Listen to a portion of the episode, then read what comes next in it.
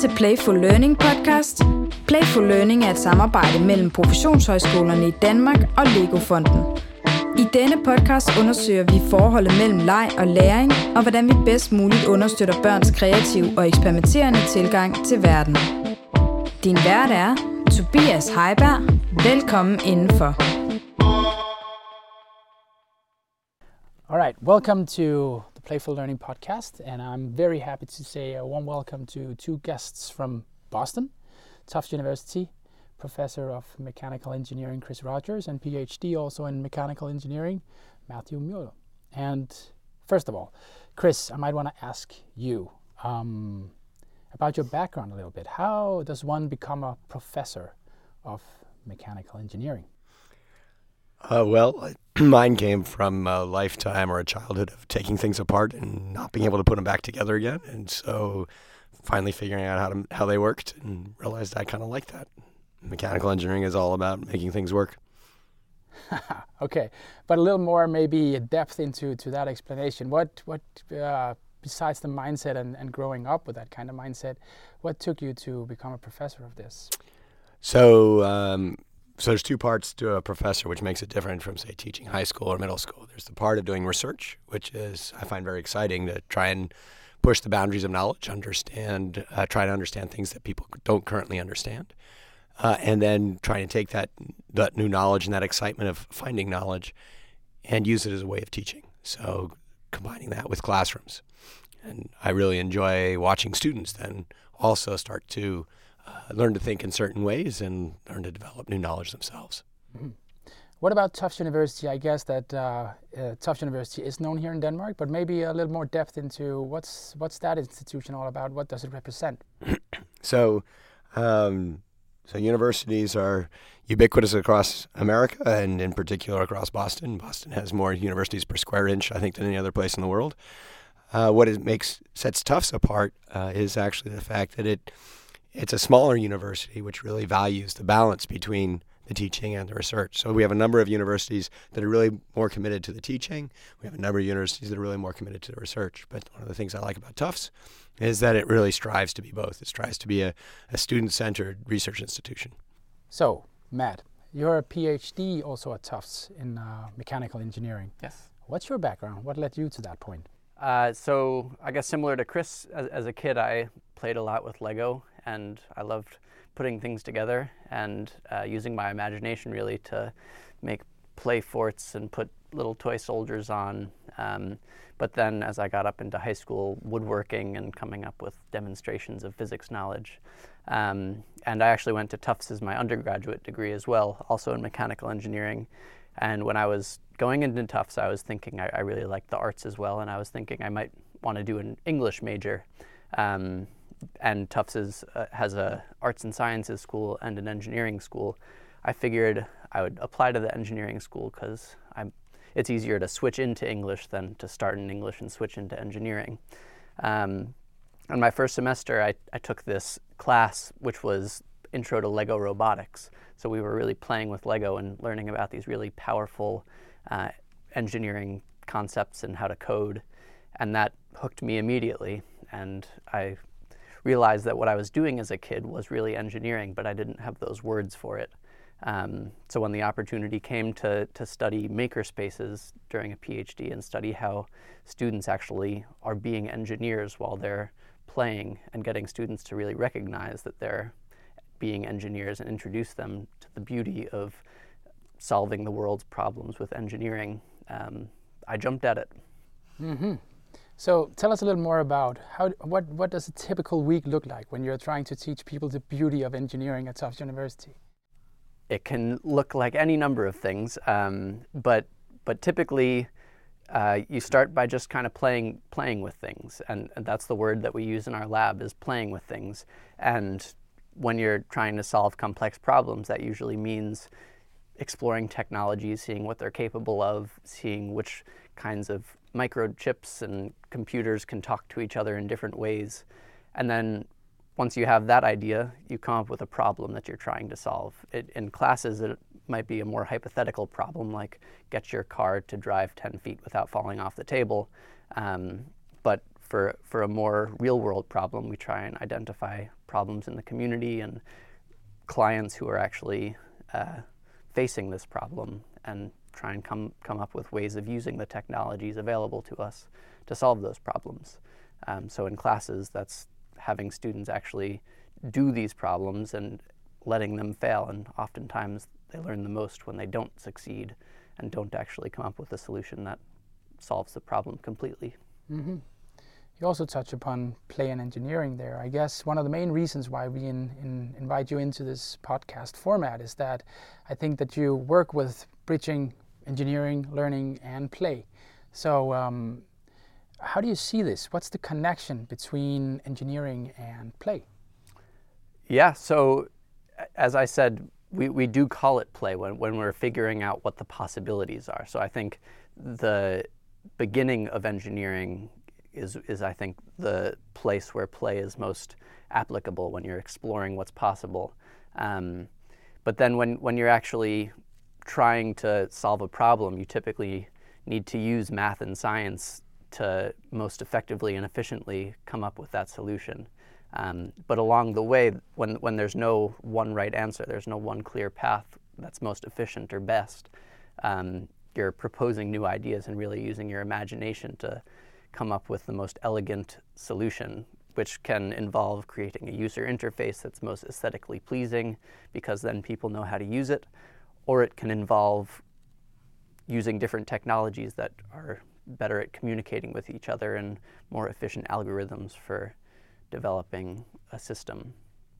So play play is integral throughout, but I think especially at the beginning when you're exploring the possibilities and really divergent thinking before you then focus and use math and science to concentrate on one solution. Mm-hmm. So concretely, how would you give an example of how you use play in your everyday work? Um, concretely, so I guess my my main area of uh, research is in studying how students actually learn. So, so more on the learning sciences side. And that means developing new ways of teaching them. And so, so the play part is in coming up with new ideas and actually kind of trying out what's the best way of getting this idea from my head into the student's head. Um, and that can mean using a coding interface and coming up with just the right amount of scaffolds so a student can then take what I give them and keep going. Um, or it can mean developing a laser cut system where they can stretch rubber bands over a, a little plywood board so they can explore how rubber band strings are vibrating. But when I'm developing these things, I'm actually very playful. I'm, I have this idea, I use the technologies I know I have available to me and see, see what I can do to make them. And then I'm actually plucking the board and thinking about how I'm learning while I'm doing that. So to me, when you talk about this, you also talk about scaffolded play to some extent, and I'm very curious in the in the English uh, term of tinkering. We don't have that phrase as such in, in Danish, but could you say a little bit more, more, maybe you, Chris, about what does what does tinkering mean? What is it, and uh, what does it mean when it comes to a learning context? yeah, I think I think uh, tinkering in my mind is what I would call physical brainstorming. so it's it's playing around with ideas and using the real world in which to play around. So in my world, it's primarily in the physical space. So building something with Lego, building something with a laser cutter or 3D printer. Um, but you can also do it in a computational space as well. after you've brainstormed and you've tinkered and you've messed around with ideas, then I think comes the time to really sit down and do what I would call engineering, which actually I still consider a form of play, but it's much more directed play. I, I have to figure out exactly what is my end goal. I have some ideas from all the tinkering as to what is possible, and then I can use um, sort of the more logical finding a goal and then plotting a path to get to that goal where I'm using a lot of that math and science but it's still playful because it's uh, more like a sport where you have an end goal in, in mind in the sport. Mm-hmm. Well, I guess we invited you guys also to participate in the process that the Playful Learning Ambassadors here in, in Denmark are having right now, opening Play Labs in the fall of 2019. And you contributed just today. But could you put some words, Chris, into what does the physical room mean when it comes to bridging play and learning? And maybe does the physical room mean something when it comes to play? So one of the things I find very interesting or exciting about play labs or maker spaces or creator spaces is actually trying to do some of the stuff Matt was talking about. Is designing an educational experience, but not one necessarily where I talk. so it's one that I set up. So the ultimate play lab in my mind is I know I want you to learn these sets of skills. And they could be skills like teamwork, communication. They could also be skills like um, Newton's second law or uh, something about history. And I've set the room up in such a way that you will play and you will learn that material. So an excellent example uh, that I've been involved with for many years is Mindstorms, is Lego Mindstorms. So if I want to teach you how to program, if I have a computer open, software already up, and some Lego pieces next to, the, next to the computer, I'm willing to bet that if I come back in half an hour, you've already started the beginnings of programming. Furthermore, you've got a lot of questions for me, and you're interested now when I give you advice or give you hints or give you suggestions. If I gave you those suggestions before you entered the room, you wouldn't have been interested and you probably wouldn't have paid attention. So a lot of what I see Play Labs being is places where we rethink the order in which we, we give students knowledge. So much more akin to swimming, where I throw you in the pool long before I explain to you what to do, than say uh, physics, where I make you take years of calculus before actually letting you uh, do physics modeling. So you want to do a learning pool of some sort you can throw your students into. Exactly. Cool. Matt, you've been working with a lot of initiatives all over the globe, opening maker spaces, learning spaces, play spaces, call them whatever you want. What's your experience? Um, what does the interior, the design of the room mean for engaging or inspire, uh, inspiring for play? It means almost everything. Um, just when you walk in the room, um, those physical materials that are there will inspire you and, and direct your play, whether you're a kindergartner or whether you're a university student. Um, and the the best spaces, the the spaces that most effectively um, facilitate learning, are the ones that are very meaningful in the the way that they use their space. So it's deciding first that you want your play space to be focused on learning about coding and robotics. So you facilitate the space with the tools and materials to enable the students to play towards that ends and create and making sure that the materials that you're giving them are accessible, that they're able to really um, express themselves and play towards the ends. If the they can't even enter into the interface without asking 10 questions, then that's that's not that effective of a play space. But if, if your goal is to facilitate uh, teamwork or communication, then your play space can be just made with uh, crafting materials and making sure that there's a lot of whiteboards and, and space for the students to really externalize their communication and pr- creating these physical representations of ways to facilitate and express the features of communication or teamwork that are important um, so the physical space makes a huge difference in the way that students play. Mm.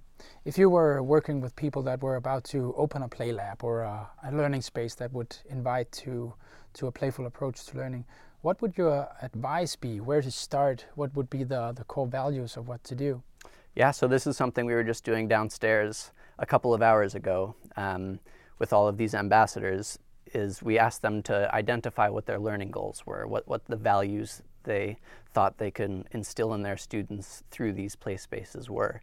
Um, and that starts with kind of prioritizing and, and focusing explicitly on a small subset of your values. These play spaces are great because they enable this interdisciplinary kind of learning where you can learn you know very concrete subject areas like science or math but you can also learn these kind of softer 21st century skills. And it's kind of frustrating to call them soft skills because we now know that you can really teach them. Um, but only a certain subset of them can really be explicitly um, scaffolded and catered to. So, uh, making sure that you have those in mind when you're designing your space is, is the most important place to start. Mm-hmm. Chris, we're opening at least six play labs all over Denmark.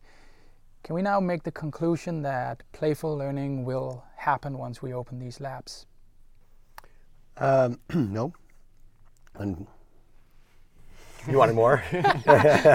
Maybe you can say something more about why can we expect that that play is just going to happen because we have a, a play lab or a room that inspires? Yeah, so this is a very interesting subject. I think that actually one of my students was working on, I just graduated this year, is looking at what happens when you build the space and they don't come.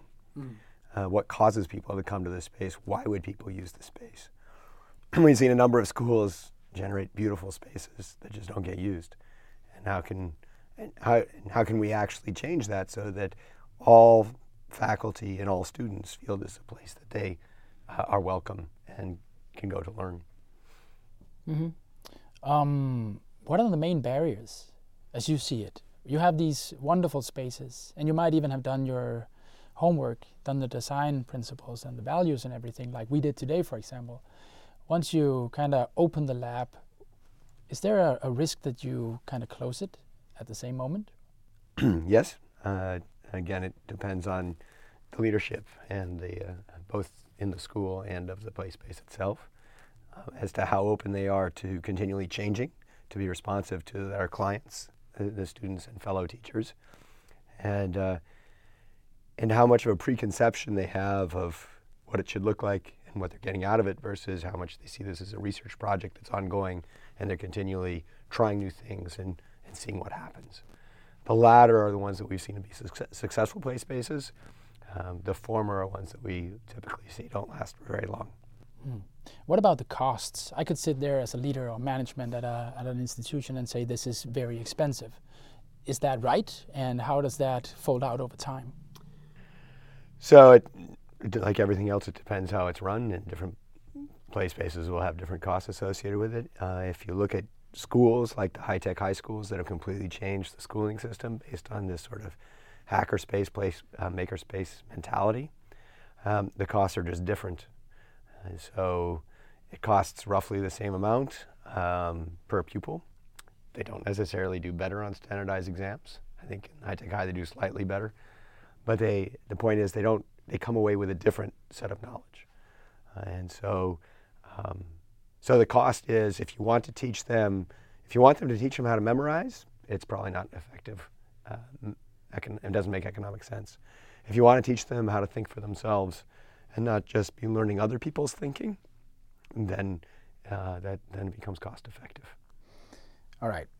Playful Learning program here in Denmark is also trying to bridge kind of the gap between play and learning. I guess there's a, a, a public debate here saying that play is one thing and learning is something different and they should not contaminate each other.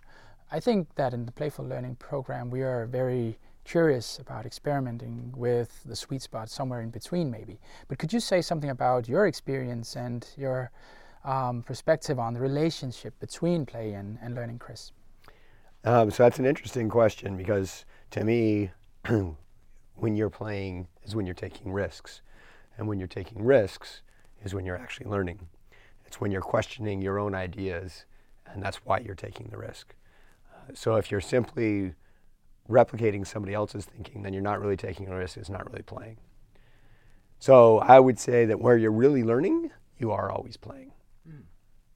However, if you look at the perceptions of parents and students, um, there's some great uh, vignettes in, at High Tech High where students have actually left High Tech High because learning was way too much fun and their friends were suffering a lot more and therefore they felt they probably wouldn't get into their college of their choice because clearly this was not the right way. And to some respect, they're right because if the way we're going to determine whether or not you get into college is how good you are at at um, replicating other people's thinking, then yeah, they probably aren't going to be as far along. Um, and uh, 50 years ago, that was definitely a necessary skill. But as Matt mentioned, the world is changing rapidly. I can I can access other people's thinking very quickly. It becomes rapidly much more important to learn how to look skeptically at other people's thinking and try and determine which one you actually believe and why, so finding evidence to support these opinions, than it is for you to actually have the facts at your fingertips. Mm. Just trying to dig a little deeper in this relation between learning and play, Matt. I think that it would be interesting to talk a little bit about where do you see the synergies and maybe also the differences between play and learning, starting with the synergies between the two. Yeah, so I, th- I think back to Chris's uh, metaphor of throwing a kid into the pool and then telling them how to swim. So maybe if we're using this very traditional view of learning as this con- gaining this content knowledge that you can put down on a test, then I think play is, is the perfect way to get students to ask the questions. Um, so instead of having them learn about uh, the projectile motion, first have them build a catapult and try and hit a target, and then say, well, these are the equations you can use to calculate how much spring force you need then they're actually going to pay attention and they're going to want to accomplish their goal of hitting a target using this, these math and science principles, which maybe some people call learning more as opposed to play. But I think as, as more and more learning science is done to study what the process of, of real learning and understanding is, I, I think this barrier between play and learning will be broken down. And that research involves it, it's not a simple pre-test and post-test. It's it's these videos and, and studying what students are actually saying as they're engaging in these lessons and trying to pick apart what their actual cognitive process is, which is a, a very difficult thing and involves a lot of play in itself. When, when you're doing research, you have this general idea of what the kid might be thinking, and you put that idea, see how it maps through the lesson, then you change that idea, and, and you're going through a playful process to understand what how a student is learning. Um, so I, they're in, entirely synergistic. I, I don't see. Uh, and this might be a little tricky for you to answer. Where do you see the differences then between play and learning? Yes, so I, I suppose um, at some point when you're playing to get the, the most productive learning and understanding is when you're reflecting on, on your play is when you're taking a step back and uh, looking at what you've just done and thinking, how could I have done that differently? Or what, what are the uh, math or science principles that are governing this? Or what, what is the historical relation to this artifact or this type of art um, that we were replicating? Um, so I, I think maybe the, the deepest learning can come from reflecting on play. Um, but again, in that process, you're, you're, it's still a, a, at its core a kind of playful process. Um, so the more traditional view of learning, where you're understanding this content knowledge, um, maybe comes most when you're reflecting on play. Mm-hmm. So, however way you, you turn this relation, they are connected in some way. You can't play without learning even though it might be free play. Very much so. And again, I think training facilitators of learning to recognize where the, the juicy moments of the play are, the, the points of the play where students are really grappling with some deep questions that have some really interesting answers based on what this the canon of um, knowledge can tell them. Um, I think that's that's the future of how how to train teachers to use play more effectively to get at deeper learning. Chris, you have a, a long-term relation to, to Denmark and I guess to the Danish educational system, and you've been an educator for a long time. So, as an outsider from a Boston perspective, how do you see the Danish educational system? so it's interesting. when I uh, first came out to Denmark, uh, well, actually, I first came out to Denmark in the 70s, but I was pretty young then um, when I first came out as an adult and I was talking with different teachers in different schools, they told me when I asked teachers what was the sort of the most important thing in their mind for their students to learn, or what was the most important thing about school, the answer was pretty uniformly that the kids were excited to come to school, mm-hmm. that that was sort of their key objective, which I was very impressed by. Um, five years or ten years later, the PISA test came out. Uh, Denmark's education system started to change. And uh, when I asked the same question, what I heard back was, well, that the kids learn this stuff, that they do well on the tests, right? We have now a metric of measuring how good our school is. And what you see then is a shift in priorities, which is a shift in the amount of times the kids are allowed to take risks and, and do something that would be considered wrong, which is where I see play entering in. In the last uh, three or four years, I'm seeing the shift shifting back. Not as far back as it was back in the in the late 90s, but uh, but definitely shifting back. That suddenly it is more important that the child be excited to learn than it is that they uh, can regurgitate facts on a standardized exam, mm-hmm. which I think is great. One of the things I find particularly provocative about uh, Denmark is that it's small and that you can actually try to do something different. You can be playful at a political level and actually mess around with different uh, different ways of attacking education. Um, that's the U.S. is too big for that to happen U.S. wide, but does happen a lot through smaller schools uh, that are trying new approaches to learning. Yeah, so you see that same movement but spread out all over the U.S. Right, in small pockets. Yeah, but I guess one of the things that, that I guess we discuss in uh, in the Playful Learning program is that we might be able to create a movement on in a national scale, as you're talking about, we also sometimes debate that we might have a potential here. We have great traditions for a citizenship democracy. So do you, of course, but still in a Nordic tradition, seeing kids in a, a very specific way, a long tradition with, with kindergarten and that uh, certain approach with pedagogues and stuff. So maybe there's a potential in kind of dusting off uh, the things you said about the, the turn we made after the PISA and, and stuff. How do you see that? Do we have uh, a, a huge potential in Denmark compared to other countries? Um, I think you do. I think uh, it would be great to see. I would I would warn against any one way of doing anything. So I would hate to see the conventional method be displaced and a playful method be replaced, replacing it. I would like to see a balance between the two because there are kids that learn much better learning how to swim before getting wet. And so it's really the teacher that should have the freedom to be more responsive to the individual student. And now switching to the young apprentice, from the guy knowing his, his history and his relation going back many years also to the Danish educational system. Matt, from your perspective, um, why is play important in an educational context text as you see it right now in 2019? Yeah, I mean, I think it goes back to the the thing Chris said of wanting to be in school, uh, of um, you know, see, seeing the joy in uh, in learning.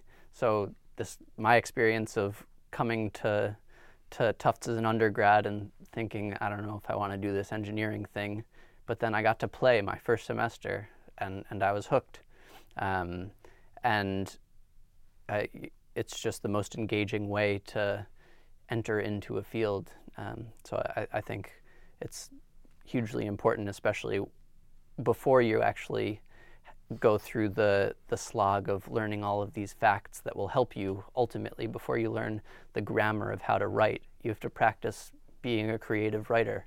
Um, and then once you realize this can be more effective if I use rhetoric in a certain way going back. And it is playful when you're, you know, expressing yourself through writing, but then um, maybe the more traditional learning when you're learning the grammar behind it. Mm-hmm. Chris, um, also today with the Playful Learning Ambassadors, we talked about what's the main goals of doing the Play Labs and the Playful Learning program all around Denmark. And we talk a lot about curiosity, exploration. Uh, Matt, before you mentioned the, the, soft skills, that might not be soft, but still in that uh, area. But is there a link, and what is that link, if there is one, between the soft skills, maybe 21st century uh, learning skills, call them what you will, and then the academic skills? How do you see that, Chris? So I actually see the the soft skills as being an academic skill, um, but really I think the issue is if you look at 50 years ago, when I was young, the amount of information I needed to learn was a certain amount of information, and I had 16 years, assuming I went to college, I had 16 years to do it. 50 years later, the amount of information. Der er opstået en kritisk situation Forlad venligst bygningen ad nærmeste flugtvej.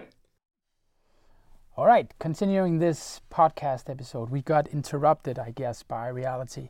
There was a critical situation, a fire alarm in the building of Campus Carlsberg. But we're back in the sound studio and continuing with the question that I tried to ask you, Chris, and you just started answering.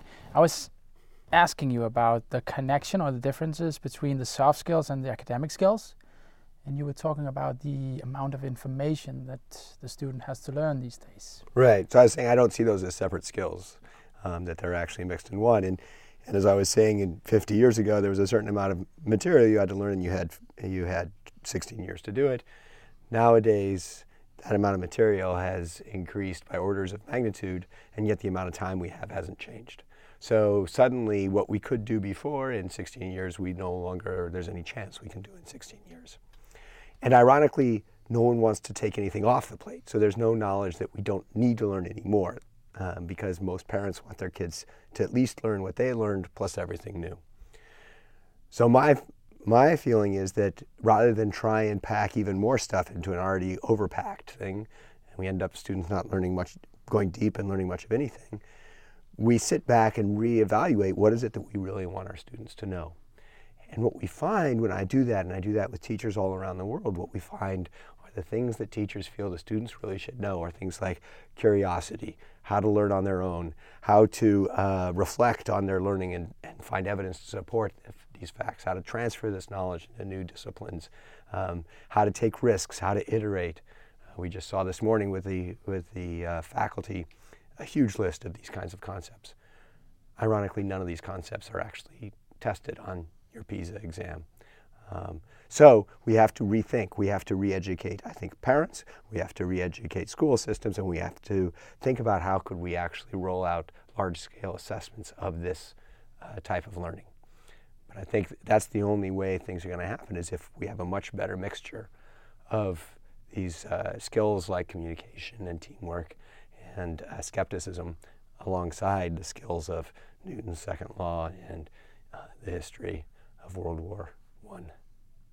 So, trying to continue Chris's line of thought here, Matthew, I guess that the playful learning prog- program is trying its best to kind of change the culture and the educational system from the inside of the core institutions here in Denmark. But what is your dream and what are what are your hopes when you try to imagine the future of the educational system? Um, so, I, so I guess my main hope is that students become much much more the focal point of what's actually being taught, both meaning that students are actually doing the teaching, they're teaching each other what they're passionate about and what they know.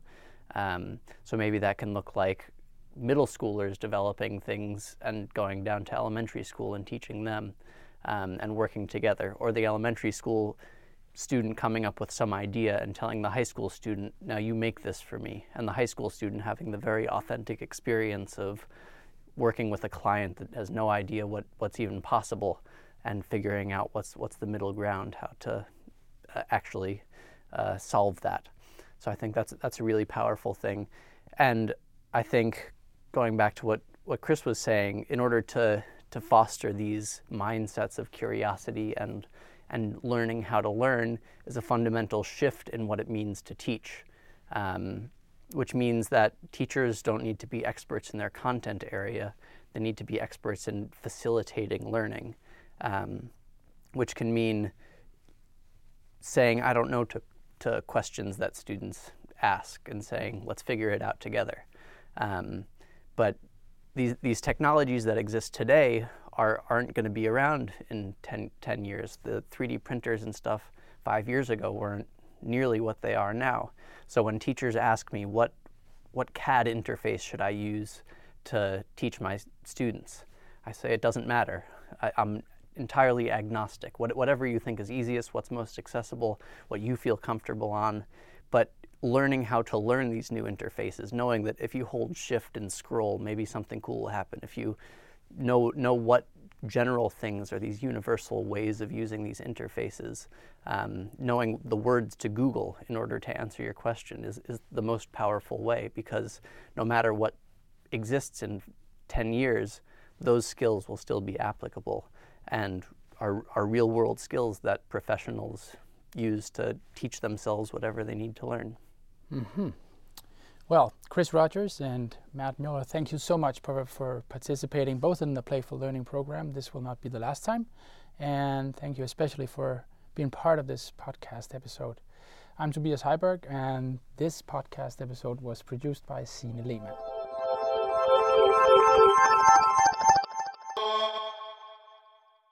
So what happens every time when you speak with Chris Rogers is that he always has something to add. One more thing that he needs Even when say. he doesn't have a voice. yeah. Let's hear it. Um, so the other, the, one of the things that we've been talking a lot about is if you look at that 16 years of education, that 16 years is all about the individual. How much do you know? And everybody learns the same thing.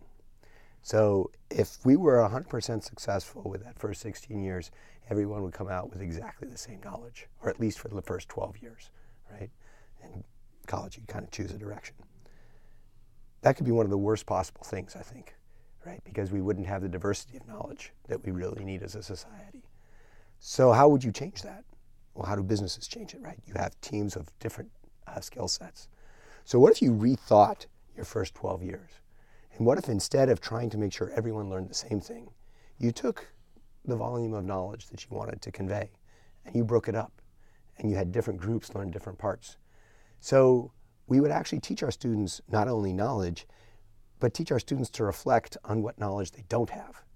What don't they understand? What don't they know? And how do you identify that knowledge in others? And then finally, and probably the most difficult, how do you communicate to that person? So, how do you actually talk to the person that has the knowledge you need? So, together, you have the complete knowledge set. So, imagine if I teach a class, I'm at the university level, so I teach about three hours a week, teach about, let's say, 50 kids, let's say 100 kids to make the math easy, teach 100 kids three hours a week.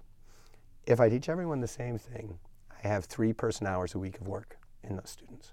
That's not a very complex problem. If they all learn different things, I have 300 person hours a week. Suddenly I can do really complex, authentic, real life problems. So the actual interest of the student increases because they're doing real problems. Um, and they learn not only new knowledge, but they learn how to leverage the knowledge of others, which is probably just as powerful. you